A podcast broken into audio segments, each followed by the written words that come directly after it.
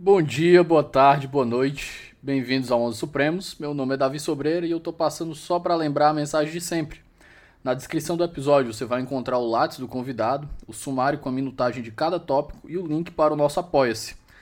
Não quer mais lembrar que o 11 é gratuito, mas ele tem seus custos de manutenção. Por isso eu conto com a ajuda de vocês para manter o projeto no ar. Dá para contribuir com qualquer valor acima de um real.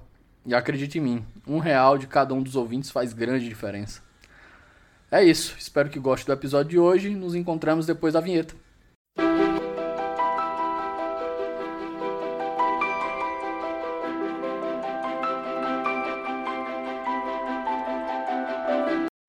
Meus queridos, bom dia, boa tarde, boa noite. Mais uma gravação e hoje eu estou numa companhia local, mas a professora é da Federal do, de Pernambuco.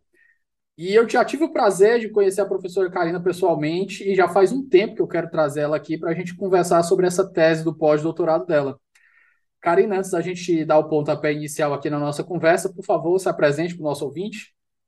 Bom dia, boa tarde, boa noite a todos e a todas. Eu queria dizer que eu estou muito feliz é, de estar aqui com o Davi no 11 Supremos, é, para poder falar um pouco sobre as pesquisas é, eu desenvolvo e costumo desenvolver minhas pesquisas no campo do direito constitucional, direito constitucional comparado, e é para lá que eu vou.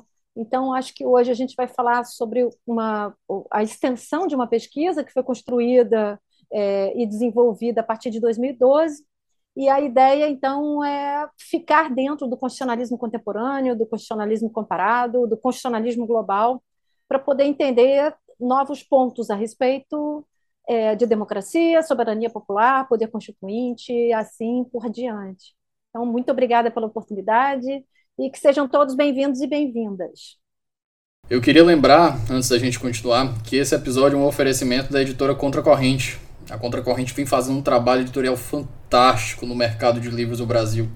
Não deixe de conferir os lançamentos pelo Instagram em arroba editora Contracorrente underline. Karina, é, teu livro, inclusive aqui para admirar ainda mais a Karina. A Karina viaja pelo mundo todo para experimentar em loco o que que os processos constituintes estão fazendo com a população e com as sociedades de países como, acho que Afeganistão, você já foi para onde mais, Karina? É, Afeganistão, Timor-Leste, Camboja, África do Sul. Então, é alguém verdadeiramente dedicado à pesquisa. Então, Karina, a minha primeira pergunta: de onde surgiu o insight para estudar essa ideia de intervenção da ONU nos processos constituintes dessas nações recém-democratizadas? É, assim, essa, essa, eu adorei essa pergunta, né? Eu achei, achei essa pergunta fabulosa, porque você me levou a fazer aqui inúmeras digressões e, e, e lembranças, né? Eu me lembro que no final, mais ou menos, no final de 2011, eu estava é, escrevendo a minha dissertação de mestrado. É, à época, eu estava pesquisando sobre sentenças estruturantes e um dos meus objetos de investigação era a Corte Constitucional Colombiana. Eu trabalhei especificamente no campo do direito fundamental à saúde. E aí, lendo um texto, eu fazia parte nessa época de um grupo de pesquisa chamado Novas Perspectivas em Jurisdição Constitucional, que é, foi coordenado pela professora Vanice Lírio do Vale, e lendo um livro, um, um, um artigo sobre é, constitucionalismo comparado e jurisdições, eu me deparei, é, por acaso, e se eu não me engano, o nome desse te é, esse texto era de Andrew Arato, é, eu vi uma pequena nota de rodapé que me chamou a atenção, que me despertou, lendo esse texto. É, essa nota de rodapé era de um autor chamado Noah Feldman, onde ele tinha escrito um textinho chamado Imposed Constitutionalism. Professor da Universidade de Harvard. E que foi publicado em 2005, exatamente, foi publicado em 2000, 2005. E aí eu fiquei olhando, falei, constitucionalismo imposto, nunca ouvi falar sobre isso. E ali ele abordava, ele fazia uma, uma abordagem de organismos internacionais nas construções de constituições, e ele fazia uma crítica duríssima ao papel da ONU nesse processo. Aí, Davi, eu confesso que eu fiquei extremamente encantada, apaixonada, e comecei a pesquisar e decidi que essa seria a minha tese de doutorado. E aí eu comecei os estudos em 2012 e em 2013 eu comecei, então, é, eu ingressei no doutorado, eu fui bolsista e em 2016 eu concluí é, o doutorado. A época, a hipótese central de minha pesquisa era verificar a aptidão institucional da ONU em contribuir para a geração de uma ordem constitucional legítima naqueles países em estágio de redemocratização. E é, perceber a partir do modo que ela empreende a construção de constituições, tanto na fase pré-constituinte, constituinte e pós-constituinte. O primeiro desafio que eu enfrentei era que não tinha bibliografia no Brasil a respeito disso, nada, ninguém tinha escrito a respeito. É, é, esse estudo é, ele se revelou particularmente interessante porque é, eu percebi que nos últimos 20 anos mais de 100 constituições foram criadas neste cenário, né, é, a partir da intervenção direta ou indireta da ONU. Aí a gente pode falar de é, Afeganistão, Timor-Leste, Camboja, Iraque. Quem tem um é... projeto sobre esse mapeamento né, de todas essas constituições é o Tom Ginsburg, pela, pela Universidade de Chicago. Tô, tô certo? Tá certo.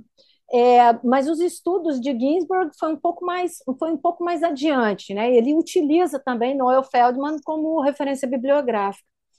É, alguns países começaram a mapear a partir de organizações não governamentais, então, como, por exemplo, o IDEA Internacional.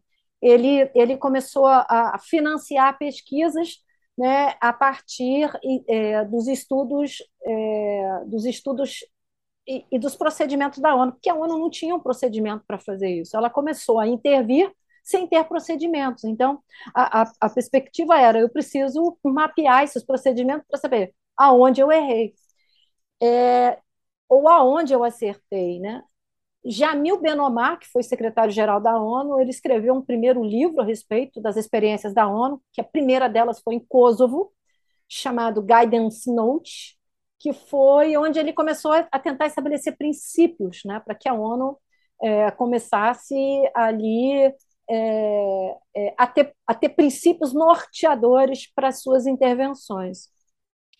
A minha tese também acabou contando com uma pesquisa estrutural. Eu fiz um questionário né, com militares que participaram diretamente dessas intervenções, tanto brasileiros quanto estrangeiros. Eu consegui, por exemplo, uma entrevista com um coronel americano que participou da intervenção da ONU no Afeganistão. É, e aí o que eu percebi é que eles acabaram endossando problemas muito comuns, muito similares, como, por exemplo, é, é, cartas constitucionais construídas sem análises do contexto, da linguagem, da cultura, da organização política, é, texto não endossado pela população, cartas com padrões muito similares, ocidentais liberais, é, baixíssima e fraquíssima participação popular, e em todas elas o ator estrangeiro participando desse processo. Então, você tem a internalização automática da democracia e dos direitos humanos. É, minha tese foi publicada é, aqui no Brasil em 2016 e foi orientada pela professora Vanice Lírio do Vale. Assim, foi um, um grande desafio. E desde então, desde 2012, eu pesquiso sobre as intervenções da ONU no processo de construção de constituições. Agora acabei de concluir um texto com o meu orientando de um projeto de extensão do PIBIC, da UFPE, sobre a República Democrática do Congo. Então, como é que a ONU fez essa intervenção na fase constituinte, pré-constituinte, constituinte, no Congo, que até então não tínhamos investigado. Maravilha. A gente fez essa contextualização aí para o nosso ouvinte se situar sobre o que a gente vai falar. E a primeira pergunta que ele já, já deve ter se situado aí é, é conceitual. O que uhum. define constitucionalismo híbrido? É, eu acho que é, é, essa é, falar um pouco sobre poder constituinte híbrido, essa já é uma segunda pesquisa, né? A minha pesquisa ela avançou. Essa já é, já é, é um conceito que eu considero uma subcategoria do poder constituinte originário. É, já é uma pesquisa pós-doutoral que eu realizei é, na Universidade Federal de Pernambuco, que foi supervisionada pelo professor mestre dos mestres, mestre dos magos, Ivo Dantas. É, essa pesquisa ela teve início em 2017, durou mais ou menos cerca de 18 meses. A ideia da pesquisa era apresentar um conceito teórico enquanto subcategoria do poder constituinte originário. É, então, na verdade, é, a gente tem um contexto forjado é, nos séculos XVIII e XIX sobre democracia, Constituição, poder constituinte, soberania popular. É, eu acabei percebendo que a intervenção da ONU nos processos é, de construção de constituições ela rompe né, com, essa, com esse classicismo que vem do poder constituinte originário. Então, a bem da verdade, eu comecei então a pesquisar esse ponto. É, posso dizer que mais de 200 novas constituições em países que apresentavam um quadro é, de violência interna sofreram intervenções a partir do poder constituinte originário. Né? Então, é, eu acabei por contextualizar o poder constituinte híbrido como a intervenção direta e indireta, aqui já incluindo a influência, das organizações internacionais é, mais precisamente da ONU, enquanto ator político nos processos de construção de constituições, na fase constituinte nos estados em transição política. Então, portanto, resumindo, poder constituinte híbrido é a internacionalização do poder constituinte originário a partir de um outsider que tem uma função específica de ator político que vai intervir diretamente nesse processo. É, eu senti a necessidade de desenvolver essa doutrina e orientação sobre esse modo particular do exercício do poder constituinte, principalmente é, para que não se potencialize o uso do constitucionalismo abusivo pelo maior provedor multidimensional de direitos humanos e de democracia, que é a ONU. Imagine a ONU, maior provedor de democracia e direitos humanos, impondo constituições, o que afronta diretamente seus princípios fundamentais. É que então, os Estados Unidos exportando democracia pelo mundo, com várias toneladas de explosivos. É, exatamente. É, é, essa, essa, inclusive, existe um, um, um, alguns estudos né, com relação às intervenções unilaterais dos Estados Unidos, né, como aconteceu no Iraque, por exemplo, é, é, esse é um grande problema. Você intervém é, para instituir é, direitos, para impor determinadas modalidades de vieses ocidentais liberais. Eu acabei observando que a falta de precedentes e estudos teóricos é, nesse campo, dentro dessa perspectiva, elas acabam não estabelecendo freios para a atuação de grandes potências no universo de constitution making e operações de peace building né? É, e aí você pode gerar é, aquilo que se denomina como crise dos sistemas democráticos, decadência da democracia, morte da democracia. Você tem um, um, um emprego violento da ONU de força, de contingência econômico para tentar é, conter é, graves crises humanitárias, impondo uma constituição que vai se des desestabilizar. Então, assim, é, é, é, é, problemático. E um outro ponto que eu considero importante é que o uso do poder constituinte híbrido ele secundariza o papel do povo e da soberania popular. Então ele quebra com toda aquela aquela teoria clássica de CAE, de Carl Schmitt, né? Você tem uma, uma controvérsia teórica violenta. A gente chega já em CAE porque eu tenho, eu tenho uma pergunta bem específica sobre ele, mas antes disso, Karina, eu queria só inverter um, um pouco da nossa pauta e tem uma questão que eu esqueci de incluir, e se você me permite aqui.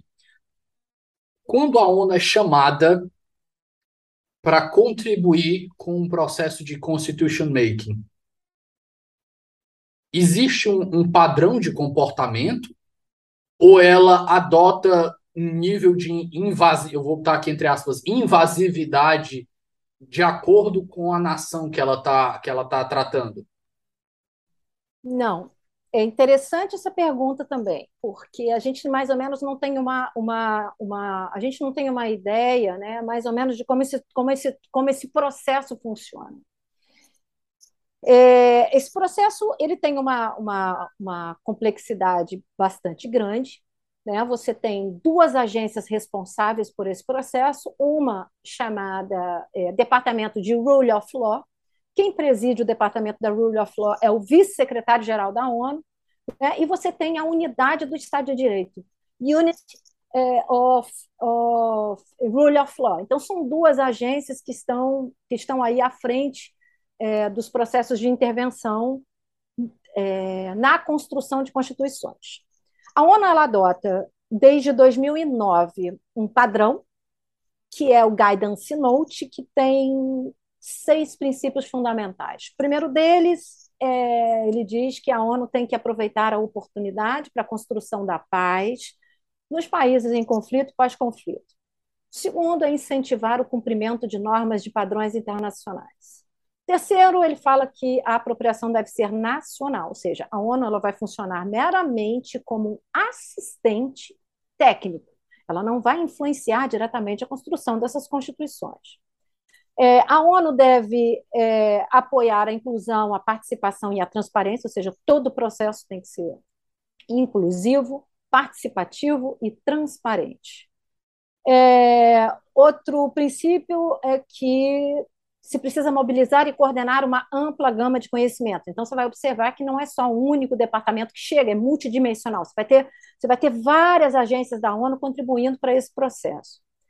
E o segundo, que é um tanto quanto interessante, é que a ONU não só estabelece a criação de constituições, mas também de leis pós-criação da Constituição. Então, ela auxilia, por exemplo, para que as normas constitucionais elas tenham eficácia né, no campo de efeitos. Isso tudo vai acontecer a partir de um processo onde você tem, onde você tem duas modalidades. A primeira é o próprio país solicita ao Conselho de Segurança essa intervenção. Ou, é, ou você tem o Conselho de Segurança determinando essa intervenção. Isso acontece geralmente quando você tem uma, é, é uma violação maciça de direitos humanitários, né, e que isso extrapola o contexto, então, você tem essas duas possibilidades. Depois, a ONU ela faz uma avaliação e um mapeamento do terreno do que vai ser, é, do que vai ser essa intervenção. É, vai ser determinado um tipo de assistência. Depois, a ONU ela desenvolve um projeto, um desenho e quais agências serão envolvidas. E aí você vai ter a execução desse projeto. É, um ponto que merece atenção é que nesse, nessa, nessa, nesse projeto de execução você vai ter é, é, é, representantes do secretário-geral que vai tentar negociar né, com as facções beligerantes é, e tentar estabelecer também questões chaves para um possível acordo. É, e você também vai ter essa negociação, geralmente ela utiliza um processo de roundtable talk é, para a adoção da carta. Você tem amigos do secretário-geral que geralmente fazem isso, né, já houve, por exemplo, amigos do, do, do secretário-geral para assistência no Haiti, na Guatemala, é, El Salvador. Né, a, qual que é a grande ideia? Que essas agências elas ajudem a disseminar, disseminar um padrão de cultura democrática. E aí, após, é, após a intervenção acontecer, você tem o monitoramento de todo esse processo, divulgação da carta, educação cívica, são vários os processos que envolvem aí a construção dessas, dessas é, constituições. Karen, a minha pergunta, ela se deu em razão de um trecho que você usou na sua tese da doutrina do, do Yaniv Rosnay, que ele vai elencar ali quatro tipos de quatro tipos do que ele chama de constituições impostas. E ele fala, inclusive, de um, de um processo que parece endógeno, de uma constituição imposta de dentro para dentro. E eu acho que esse ponto ele é confuso, eu não vou dizer confuso, ele é difícil de entender, porque para a gente determinar o conceito de poder constituinte, você falou isso no seu texto, a gente tem que entender que o poder constituinte ele está é, diretamente ligado à ideia de imposição de determinadas ideias sobre um determinado grupo. Toda vez que alguém consegue empurrar alguma pauta, ela está empurrando uma pauta de suas visões constitucionais sobre todas as outras pessoas da sociedade. Então, Feita essa, essa, essa introdução à minha pergunta, eu vou suscitar mais um aqui. O que define coerção estritamente no âmbito de processo de criação da Constituição? O que caracteriza uma coerção? E até que ponto essa coerção é legítima? Interessante a sua pergunta, difícil a sua pergunta. É, mas eu acho, Davi, que antes de falar, de falar um pouco sobre o que, que define coerção, é, vale a pena a gente dizer o seguinte: obviamente que nem todas as escolhas, né, num processo de, de deliberação, é, é, nem todas as escolhas serão aceitas, acatadas e executadas, né, principalmente quando se tem um grande número de, de é, pessoas e população envolvidas naquele processo. Mas o que a doutrina é, constitucional e da democracia deliberativa hoje pensa, quer, é que essa deliberação seja mais aberta, participativa e inclusiva possível. Tanto, é, é, embora aquela sua escolha ela não seja acatada, mas se você teve a oportunidade de, é, é, de participar do processo, do, do, processo decisório, isso já abre ao campo, ao campo da legitimidade. É, eu penso que eu posso enquadrar a coerção né, com aquilo que você falou, que define a coerção no campo de um processo de constitution making, principalmente a partir da intervenção da ONU, a partir de alguns elementos constitutivos. Né? É, eu acho que os elementos constitutivos dos casos que eu pesquisei, eles conseguem dar esse elemento, eles conseguem, na verdade, é, materializar esses, esses elementos de coerção de uma forma, é, de uma forma mais, mais visível, né? mais palpável. Veja, por exemplo, uma forma de coerção interessante que seria o tempo de construção das constituições. O que é uma forma de coerção? Porque é muito caro você manter, por exemplo, um aparato logístico, é, seja de material, é, seja humano, é, quando a ONU faz uma intervenção. Então, são gastos bilhões de dólares para manter todo esse aparato. É, é, população civil, é, militar, assistencialistas, organizações não governamentais. Então, eu penso que já que já um, um, um elemento de coerção seria a pressão do ponto de vista econômico. Um outro ponto de coerção é, poderia falar sobre aqueles que compõem todo esse processo. Quem faz o apoio assistencialista a esses estados, em sua maioria, são constitucionalistas ocidentais e que influenciam diretamente o processo. Então, você não tem ali é, é, um constitucionalista local para entender a questão da cultura, da unidade constituinte, a questão étnica, etc. Então, é, eu penso que essa também já é uma forma de coerção. A segunda é a capacidade técnica dos redatores da Constituição. Você vai observar que os peritos locais não têm capacidade técnica, então você já tem uma, uma deficiência na compreensão de formas de governo e sistema político. Então, veja, por exemplo, que é, dentro dessas, desses, desses pontos, é, você tem alguns autores que falam que a ONU não só intervém é, nos estados, né, a partir de um modelo ocidental liberal de constituições, mas que ele também impõe é, uma forma de governo, uma forma de Estado, porque ele quer estar mais alinhado né, com os conceitos é, da democracia ocidental liberal. Lembrando que para a ONU é, a democracia ela, é, ela foi considerada em 2002 um, um direito humano.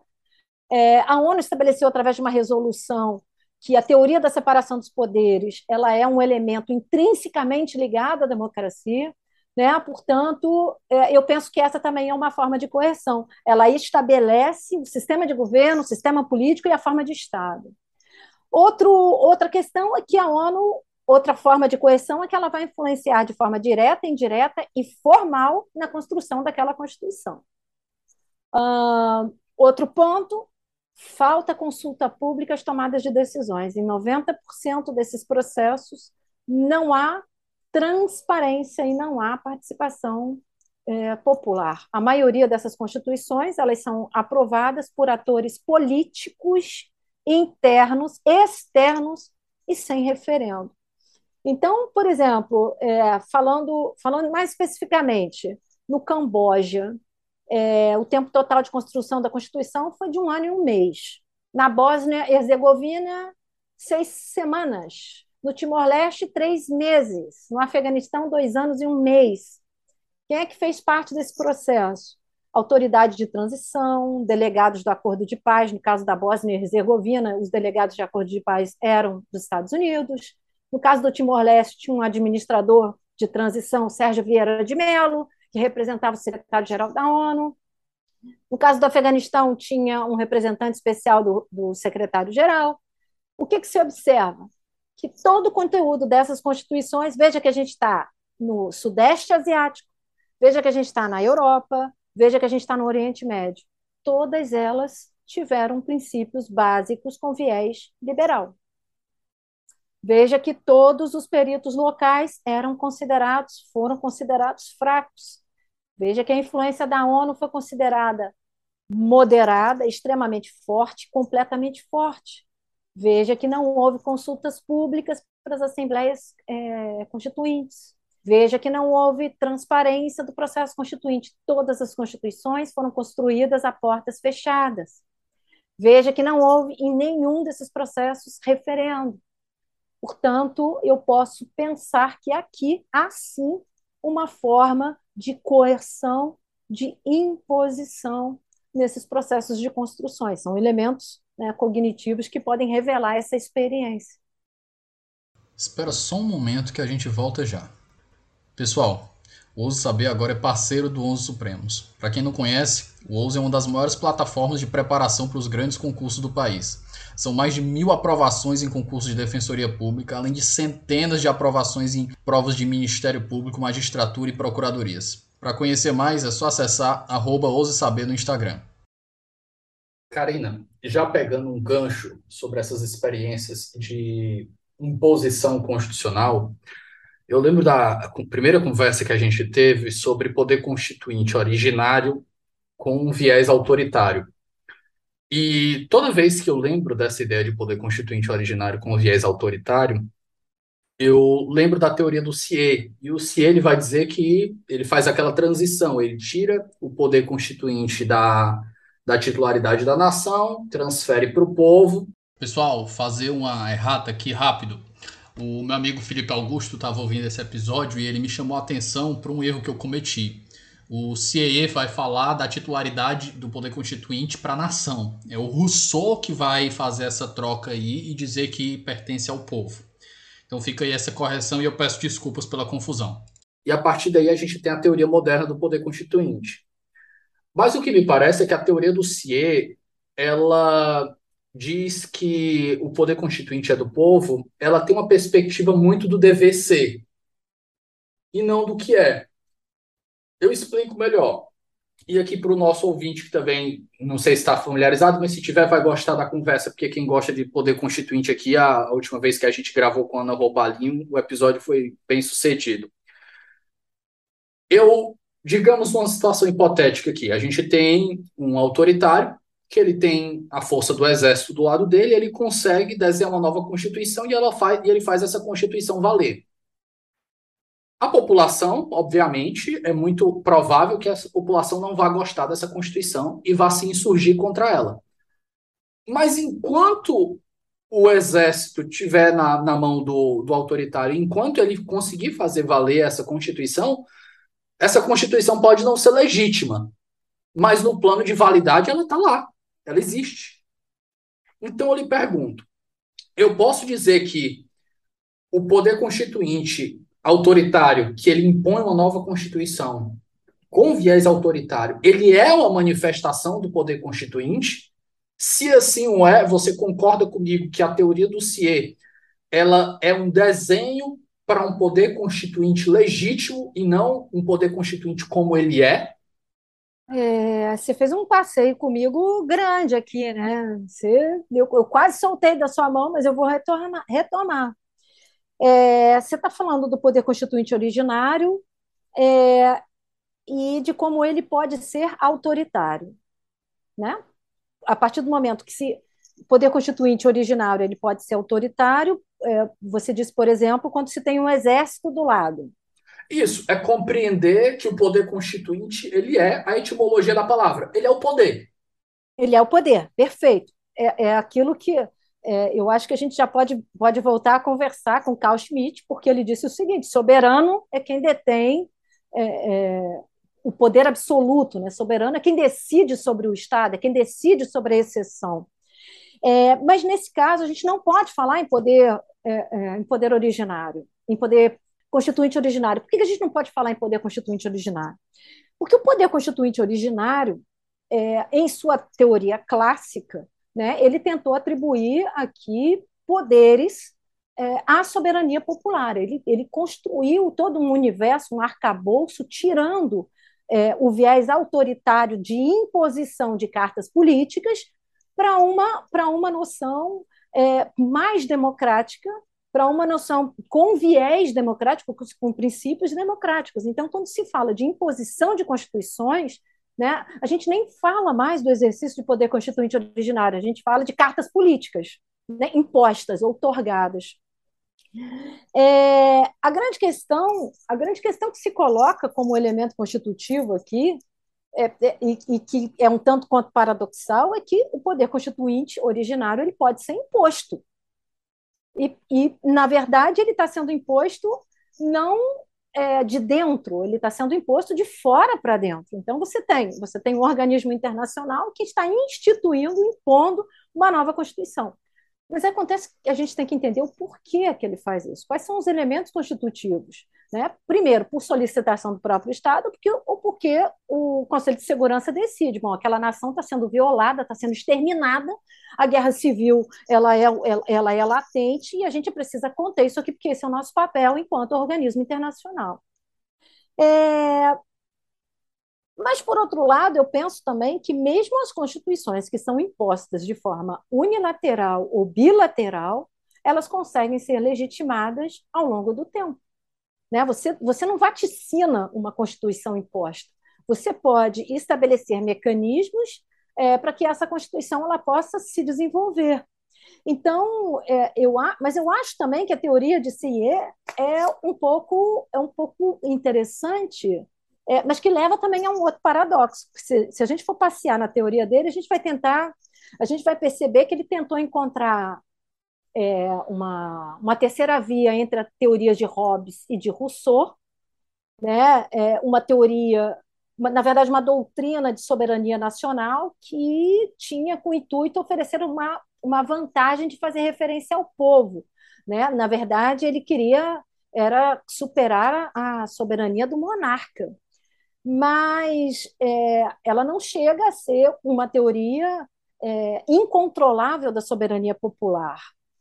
É, tem um, um, autor interessante que, eu, que, que fala da, da, teoria dele, chamado Paolo Portinaro, não sei se você já ouviu falar. Ele, ele fala, não, não ouviu falar, é, é interessante, ele fala que se ele, ele estabelece um, é, como é que ele fala? Ele fala que ele estabelece um modo paradigmático né, da conjugação da teoria do poder constituinte com a teoria antidemocrática da representação é, e que funda, acaba por fundar o Estado burguês é, oitocentista. Essa teoria ela é marcada por aquele opúsculo famosíssimo, né, o que é o terceiro Estado, acho que todo mundo tem em sua biblioteca, se não tem, deve ter, e cujo objetivo é, era tornar é, mais ousadas as reivindicações do, do, terceiro Estado. E é interessante que ele trabalha com hipóteses, né? ele, faz, ele faz perguntas e ele mesmo responde, faz perguntas e ele mesmo responde. É, mas eu acho que a, que a mais importante delas é a delegação do exercício da soberania, e que se funda é, numa meta, meta narrativa do estado da natureza e a ideia de um poder soberano sem limites. Mas, não é bem isso que eu acho que ele faz. Eu acho que que quando ele pergunta, quando ele pergunta o que é o Estado e ele responde que o Estado é tudo, né, que é capaz de realizar todas as, as atividades, funções, competências, burocracias. É, depois ele diz que o que tem sido terceiro Estado na ordem política, ele fala que nada, porque ele está na mão de poucos, né, porque o Estado ele tem sido, é, é, os representantes possuem muitos privilégios, o poder, o poder executivo ele caiu nas mãos da aristocracia, que tem aquela usurpação total de poder, e o objetivo era estabelecer uma ordem com relação à representação popular mais equilibrada.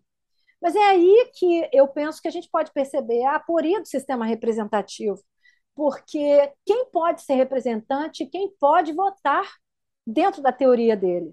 E daí você tem aquela, aquela visão do poder constituinte originário com viés autoritário. E por que com viés autoritário? Porque ele, ele fala, embora ele tenta desconstituir né, é, é, essa representação e levar para a representação popular, mas a representação popular dele também é seletiva, é oligárquica, né, e que circunda toda a teoria. A, de, a democracia ainda era um postulado metafísico, né, e que foi se decantando muito progressivamente. Então, então é, mesmo aqueles que falaram da teoria da democracia, como por exemplo Montesquieu, a, ela ainda não, não, se decantou, ainda não apresentou seus problemas. Né? Então, eu acho que é, o poder constituinte originário, dentro né, dessa, dessa filosofia política clássica do século XVIII, século XIX, é, ela teve, ela teve muitas, muitas alternâncias, porque ela foi idealizada do campo metafísico, não do campo prático. E aí que está a pesquisa interessante, né? Como é que como é que ela se decanta, como é que ela como é que ela se torna processo? A gente não estuda isso, a gente estuda a teoria do poder constituinte originário, como aquela é ilimitada, é, como aquela que é absoluta, porque é poder constituinte a soberania popular, mas é, ela é realmente ilimitada? Ela ela é realmente absoluta? Quando é que ela pode se manifestar? Quando é que ela não se manifesta? Existe algum tipo de segurança que a teoria da democracia ela pode é, é, levar para a teoria do poder constituinte originário? Essa é uma decisão interna, uma decisão externa, são tantas hipóteses que é, a complexidade, os vieses de complexidades aqui é, é, são grandes, porque são contingências, são questões que a gente não consegue prever. Ainda nesse ponto, antes da gente seguir, Karina, o, o que é o meu problema com essa ideia de que o poder constituinte não é, não é ilimitado? Eu acho que, para mim, o único limite do poder constituinte é um poder que tem a mesma natureza do poder constituinte. É um poder político. Quando eu sento com a pessoa e a pessoa diz que o poder constituinte que vai criar uma nova constituição precisa observar os princípios do direito internacional, eu disse assim, por quê? Ele deve observar para ele ter legitimidade internacional e conseguir fazer comércio. Beleza você está no campo do ser. A gente está falando de legitimidade. Eu estou falando da validade. Se o, o, o, autoritário, se a pessoa que tem poder, tem o controle, baixa a Constituição, faz a Constituição valer, ela constituiu uma nova nação enquanto aquela Constituição está em validade, ainda que sobre, ainda que sob ataque da população? Essa é a pergunta. É daí que eu, eu compreendo o poder justamente pela etimologia mais bruta da palavra. Poder. Se a pessoa consegue baixar a Constituição, faz ela valer, ela está em validade e ela constituiu uma nova nação, ainda que seja uma nação ilegítima. Perfeito, concordo. Eu concordo com você. É, é, veja que, veja que, por exemplo, essa é uma das diretrizes da ONU, né? É, constituições com padrões é, de direitos internacionais. É um, é um dos princípios da Guidance Notes, é, é, criado por Benomar. Por que isso? Olha só que interessante. O Banco Mundial, por exemplo, só faz empréstimos a nações se ela fizer a assunção interna dos direitos humanos. Então, se você observar, o Banco, Nacional, o Banco, o Banco Mundial é, só faz empréstimos, então as constituições acabam por incorporar as diretrizes de padrões internacionais, justamente porque elas necessitam dos empréstimos do Banco, é, do Banco Mundial, e que, que, é o que vai dar sustentabilidade a essa transição política. Então, veja, é um tipo por exemplo. de coerção legítima.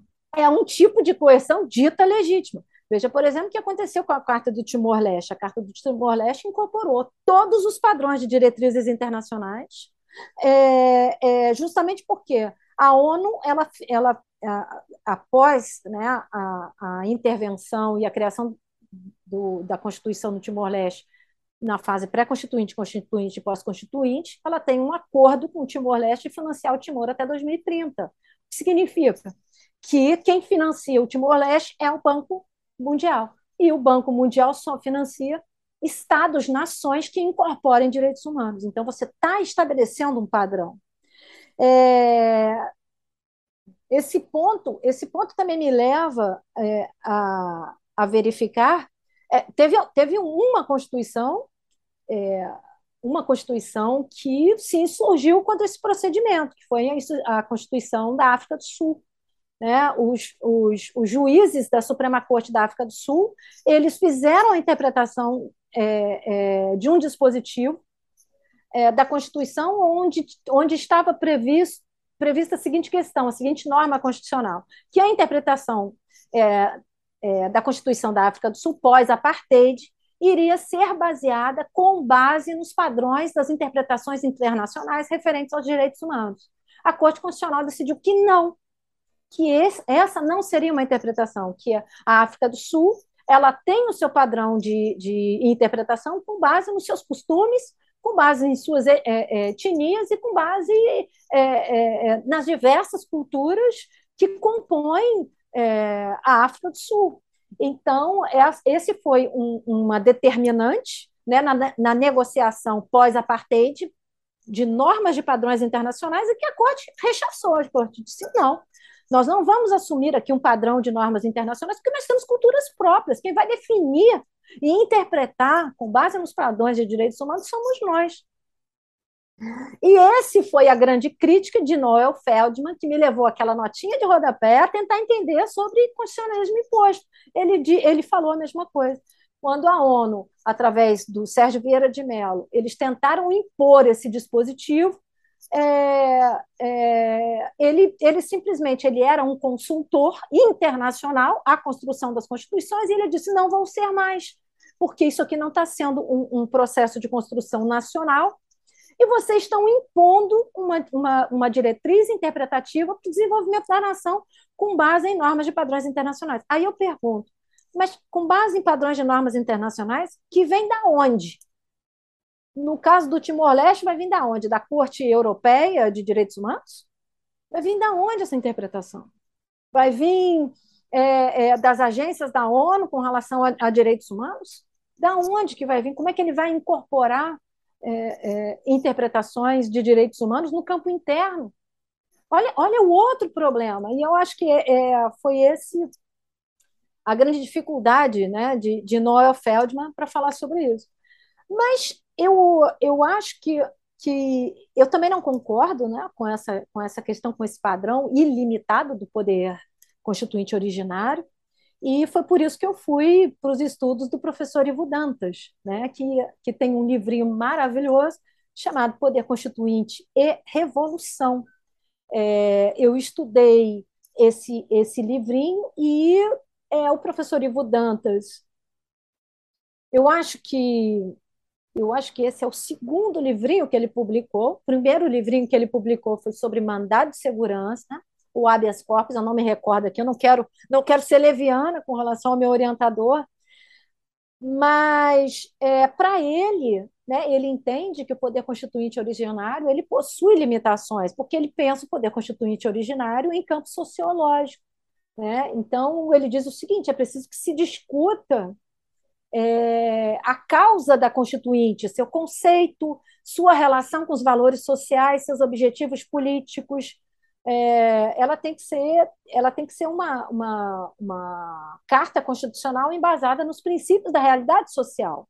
Portanto, a história nacional ela é um elemento que limita o exercício absoluto do poder constituinte originário. Karina, dando seguimento e voltando para a sua teoria, depois dessa grande digressão que a gente fez, apesar de ter conexão com a nossa conversa, você usou é, a teoria do, do professor Ivo Dantas sobre poder constituinte originário para derivar a sua teoria de poder constituinte híbrido como um subtipo do poder constituinte originário, uma manifestação do poder constituinte originário. Você pode explicar a teoria dele para depois a gente entrar no desenvolvimento que você fez da aplicação do poder constituinte híbrido? Então, é, essa, essa, essa é a ideia, né? É, é, o professor Ivo Dantas ele estuda mais especificamente o caráter sociológico da Constituição, que é para onde eu vou também. Né? Eu entendo que ela é uma subcategoria Por que uma sub? Primeiro tem que entender o porquê de subcategoria. É, é, porque ela deriva do poder constituinte originário. Ela, ela não nasce, ela não vem é, é de um campo é, autônomo, né? Portanto, o poder constituinte híbrido ele deriva, ele vem, ele surge do poder constituinte originário. É, eu acho que eu acho que a teoria do poder constituinte é, originário, enquanto revolução, para o professor Ivo Dantas, ela tem que estar embasada é, nos princípios da realidade social, ou seja, você precisa olhar quem é aquela comunidade, qual é a sua identidade, qual é a sua cultura e principalmente qual é a sua ideologia. Então, é, tudo isso, né, a cultura, a realidade, a ideologia, a história nacional, ela deve influenciar é, o texto.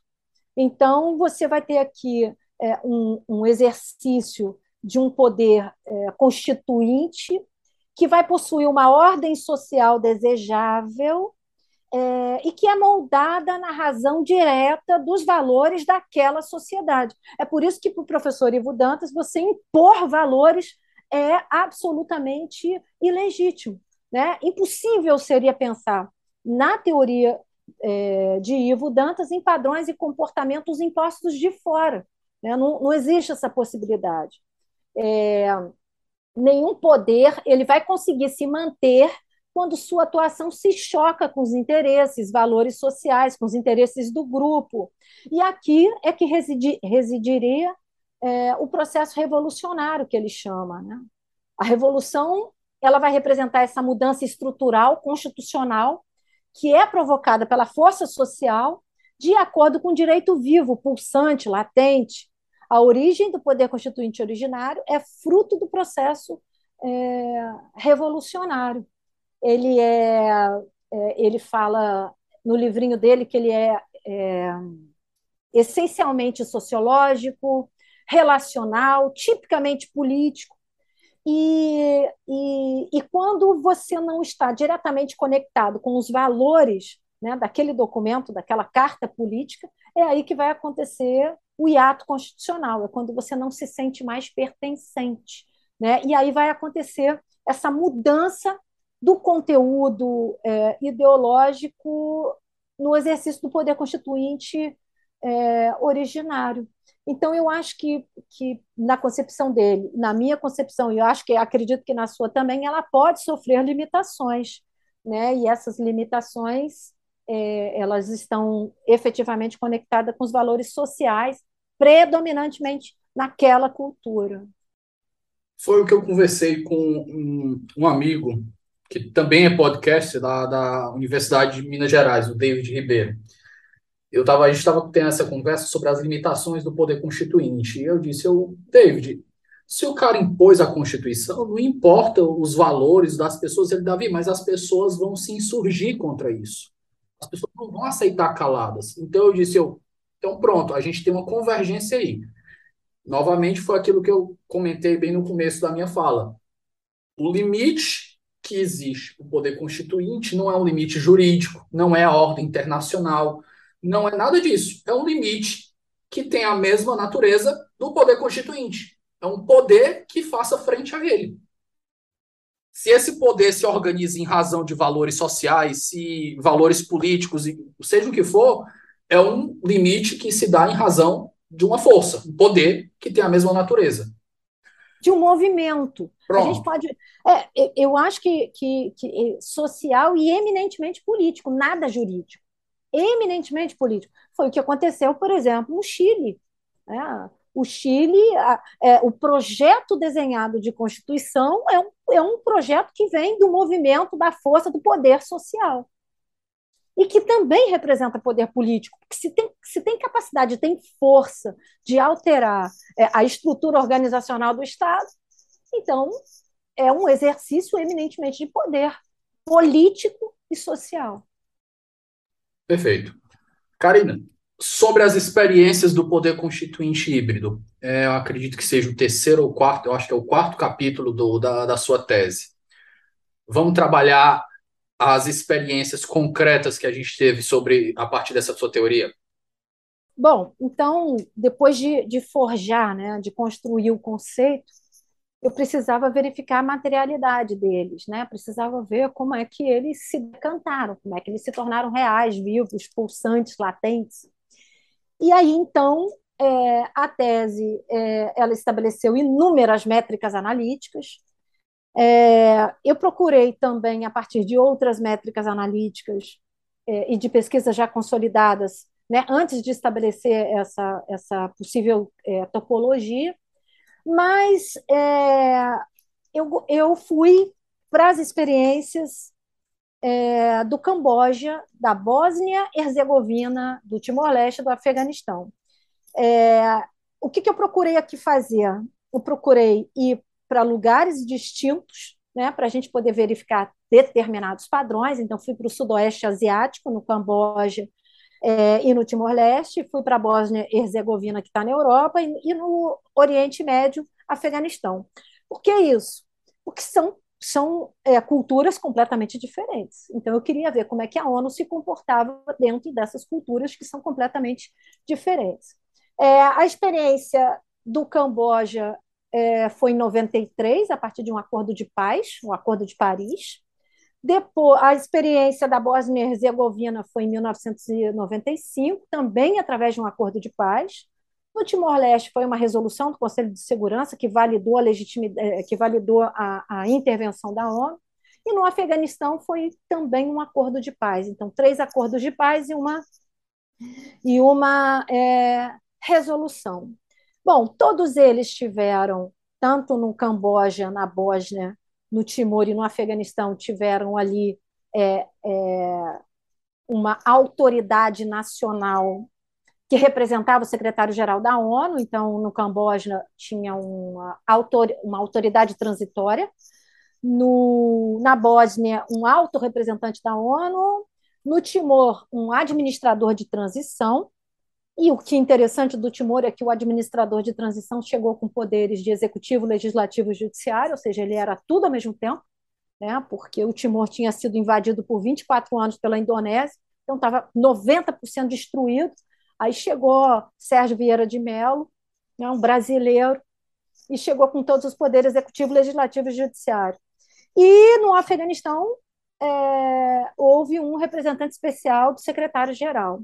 Eu acho que para a gente compilar tudo isso, né, dentro dessas, dessas, desses três, é, desses quatro países com culturas, linguagens distintas, a gente pode dizer que é, todas tiveram previsão dos princípios fundamentais que deveriam constar na Constituição, ou seja, obrigatoriamente. Então, princípios democráticos deveriam constar na Constituição.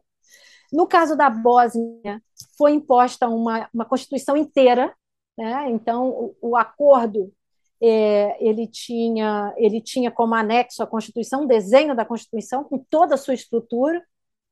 É, no Timor, você tinha é, a incorporação do tratados, de tratados e convenções internacionais, e no Afeganistão, a previsão de direitos é, é, fundamentais baseados na democracia liberal. No Afeganistão. Veja isso.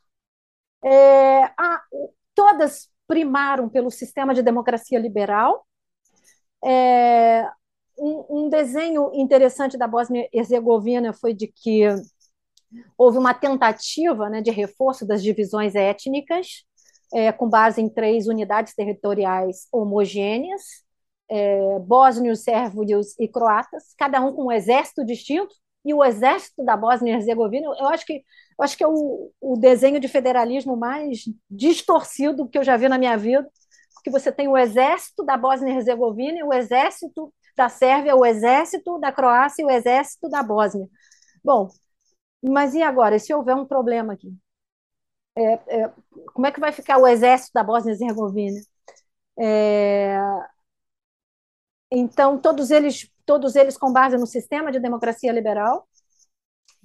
É, um ponto que merece, que merece é, interesse também nesses casos foi de que houve controle de facções políticas de maioria em todos eles. Então, imagine que uma facção política de maioria estiveram presentes, ou seja, as minorias não tiveram nenhuma condição de participar do projeto. Na maioria deles, fora a Bósnia, tiveram domínio de um único partido, ou seja, um único partido dominou todo o processo. É, todos eles tiveram constituições construídas a portas fechadas, sem nenhuma participação popular. É, não houve previsibilidade de participação popular ou de consultas à, à população em cada um desses países. É, todas as constituições elas foram impostas sem referendo. É, e todas as constituições foram influenciadas diretamente ou indiretamente pela ONU, diretamente pelo secretário-geral ou pelo representante do secretário-geral, ou indiretamente pelos assistentes, assistentes constitucionais da ONU, e todos com vieses ocidentais liberais. É, portanto, alguns problemas aqui. Né? Você vai ter problemas aqui, porque são valores ocidentais liberais em campos do sudoeste asiático, em campo do Oriente Médio, em campo da Europa, com etnias e culturas completamente distintas. Então, problemas haverão. É, o modelo de exportação democrática dos Estados Unidos que a gente falou. Karina, feitas essas observações sobre as experiências, eu pergunto: quais foram os pontos positivos e negativos? E aqui, quando eu falo os pontos positivos, o que, que foi conquistado do ponto de vista positivo com a nossa visão ocidental que a gente tem e qual foi o custo disso para as populações? O que, que elas tiveram que sacrificar para ter acesso ao nosso padrão de vida ocidental? Para escrever essa pesquisa, eu vou falar uma coisa muito pessoal aqui. As pesquisas pós-doutorado, elas geralmente elas, elas, elas seguem um padrão de relatórios, né? Então, você faz uma pesquisa pós-doutoral, você escreve um relatório, apresenta um relatório e, e, e, e finaliza aí é, de acordo com as regras de cada instituição. Eu resolvi fazer um pouco diferente, resolvi ser um pouco mais ousada, mais atrevida, porque, primeiro, eu queria chancela, porque eu construí uma tese. Então, se eu construir uma tese, eu quero uma chancela. Então, eu falei para o meu, meu supervisor, eu falei, professor Ivo, vamos, vamos fazer uma banca.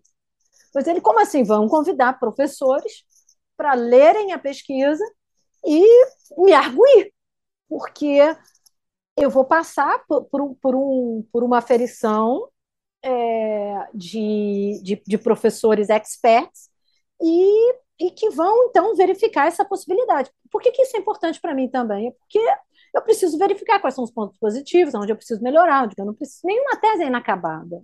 É acabada, quer dizer.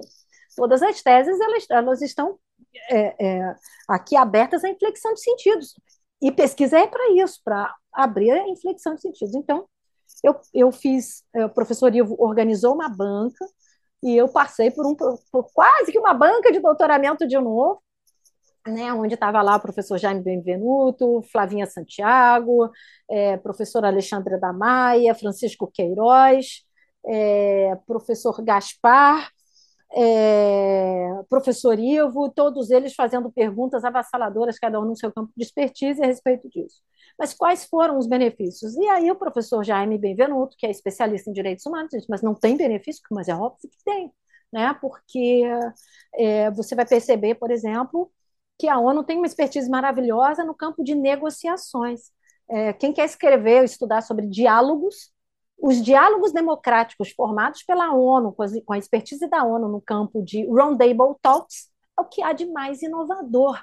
Né? Ela consegue formar um projeto é, de negociação e mediação de conflitos entre forças beligerantes fabulosas. Obviamente que quando isso é muito acirrado, não, não, você não consegue resolver, por isso que você aceita determinadas imposições. A ONU consegue promover unidades nacional, por exemplo, ela tem, ela tem é, na fase pré-constituinte, ela oferece, por exemplo, estudos é, no campo da educação constitucional. Ela, ela, ela forja muitos, muitos, muitos projetos importantes no campo da educação cívica, da educação nacional, no campo é, dessa abertura.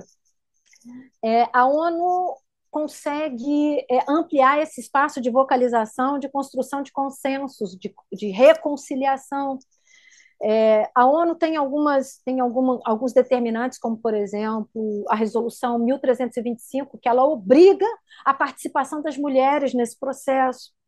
É, você tem uma expertise fabulosa nos processos pré-constituintes, porque, porque ela tem, ela tem uma, uma expertise em campo eleitoral muito boa no campo de cadastro, informação, estrutura, apuração, eleições legítimas. Então, você vai tendo aqui é, um apoio é, fundamental da ONU nesses processos. Né? E principalmente com relação à tentativa de cessar fogo e de impedir que é, violações maciças de direitos é, humanitários continuem a se decantar. Então, o processo ele sempre vai se dar por fases distintas. Mas a gente vai observar também muitos problemas. Né? Por exemplo, é, a influência do direito internacional, e não é só da ONU, é, da União Europeia, da Liga dos Estados Árabes, dos Estados Unidos, no direito constitucional e nas normas internas do Estado. Então, você vai ter aqui é, a imposição de uma matriz liberal democrática que não se adequam às etnias locais. Você vai ter é, países muito poderosos, muito influentes, exercendo lideranças políticas ou potências de ocupações militares. Você vai observar, por exemplo, que a democracia imposta pela ONU é militarizada você vai ter aqui é, é, um, um sistema de convergência horizontal de valores. Você vai ter uma colisão de direitos internacionais com direitos locais. Né? É, veja, por exemplo, que no Afeganistão você excluir a lei Sharia é um problema. Né? Você colocar ali é, é, laicidade no Afeganistão, a própria etnia não vai entender o que, que isso significa. É, a ONU colo tenta colocar um um discurso, do supostamente universal. Todos esses processos eles tiveram um padrão muito similar. Né? Então, é, é, a partir desse viés liberal, isso é, é, ela acaba por estabelecer uma metodologia sistêmica, e isso foi um, um dos, dos, pontos levantados pela entrevista estruturada que eu fiz. Ele falou assim: é a mesma, é a mesma estrutura, né? a gente faz a mesma coisa não é possível você fazer a mesma coisa, né? porque é, é, são características distintas, são ideologias distintas, são etnias distintas, são linguagens distintas. É, os consultores são ocidentais, a ONU é, ela é exclusivamente paternalista, né? É, então, é, mas eu penso também que, embora né, tudo isso é, é, sejam pontos negativos, eu acho que a Constituição, depois de uma intervenção como essa, não está vaticinada ao fracasso total, à morte total. Eu acho que o que, que mais importante nisso tudo é você estimular né, os sentidos de pertencimento, é, de identidade da nação, permitir que a nação, a, através de, do desenvolvimento de um, de de um determinado constitucionalismo, ele possa é, é, trazer pertencimento, ele possa é, é, se inserir naquela Constituição. Então, é, eu penso que é, determinadas ferramentas do sistema democrático é absolutamente imprescindível para o desenvolvimento de constituições impostas principalmente pela ONU, como, por exemplo, uma matriz é, é, de deliberação participativa como mini Publius, por exemplo. Karina, nos últimos capítulos, nos trechos finais da sua tese, você trabalha aí o conceito do, eu acho que foi pioneiramente desenvolvido pelo David Landau, de constitucionalismo abusivo. E ele vai introduzir, e você introduz aí essa ideia de constitucionalismo abusivo a partir dessas experiências do poder constituinte híbrido. Como é que essas ideias vão se relacionar na sua pesquisa? Ah, no último capítulo, né, na verdade, é, eu tô, estou tô conversando um pouco sobre é, a teoria de Landau, é, que versa né, sobre o constitucionalismo abusivo, mas mais especificamente dentro do sistema democrático. Né? É como você incorpora e, e, e vê o sistema democrático em funcionamento. É, David Landau começou, começa a, a fazer esse mapeamento é, a partir de sistemas democráticos, e eu também comecei a, a tentar entender como que os sistemas democráticos é, podem ser considerados abusivos a partir de determinados movimentos. É, um exemplo que eu cito aí é a incorporação deficiente da teoria da separação dos poderes. Veja, por exemplo, que é, pode haver a manifestação é, de uma determinada, determinada modalidade de constitucionalismo abusivo quando você incorpora a teoria da separação dos poderes, o que, o que, o que parece um tanto paradoxal. Vou explicar. A teoria da separação dos poderes, idealizada por Montesquieu, ela tem quatro espíritos fundamentais: independência, harmonia, liberdade política e cooperação. Quando você incorpora no desenho institucional somente é, alguns espíritos fundamentais, você tende a trazer um mau funcionamento, porque é, um mau funcionamento para o sistema democrático. Por que um mau funcionamento? Porque Montesquieu projetou um todo perfeito, embora ele não tenha testado a sua teoria. Mas é, é, eu observo que a incorporação deficiente da teoria da separação dos poderes ele pode levar ao uso do constitucionalismo abusivo, ou seja, das, das próprias ferramentas do sistema constitucional contra a própria Constituição.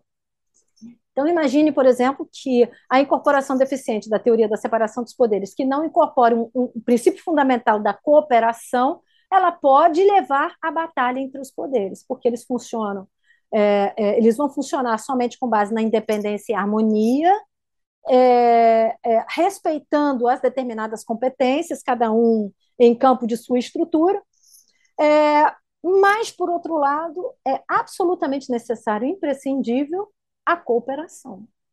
E quando a cooperação é, ela não, ela não é, incorpora né, a essa teoria, você pode tender a ter uma resposta é, antidemocrática, iliberal, abusiva por parte dos próprios poderes. É o que aconteceu, por exemplo, que está acontecendo, por exemplo, na Bósnia-Herzegovina.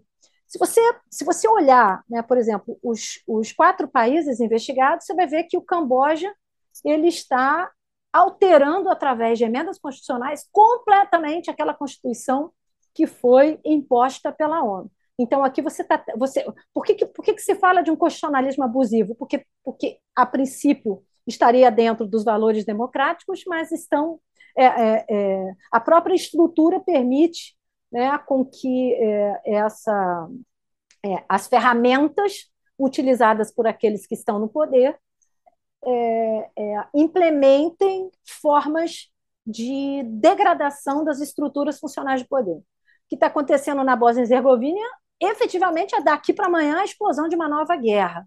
O que está acontecendo no Afeganistão, a gente já acabou de, de, de, verificar. Né? Então, todo esse processo, todo esse trabalho, todo, todo esse custo econômico que você teve, novamente, a invasão do Talibã. Então, é, é, eu acho que o único que está sobrevivendo aqui, né, é, a partir dessa construção, mas porque também está sendo financiado pela ONU, é o Timor-Leste. Né? Então, eu penso que é, um dos maiores problemas é, também evidenciados é a incorporação deficiente da teoria da separação dos poderes do federalismo imposto, né? porque isso pro provoca, promove aquilo que David Landau chama de constitucionalismo abusivo, ou seja, é, o papel exercido pelas próprias instituições contra aquela ordem constitucional, né, que a princípio tem valores e princípios democráticos. Karina, caminhando para o final aqui, nosso penúltimo bloco, considerações finais. E aqui, por favor, não se sinta presa a tempo, só para você fazer qualquer consideração que ache importante que não foi ventilada aqui nas minhas perguntas. Não, eu penso que é, eu penso que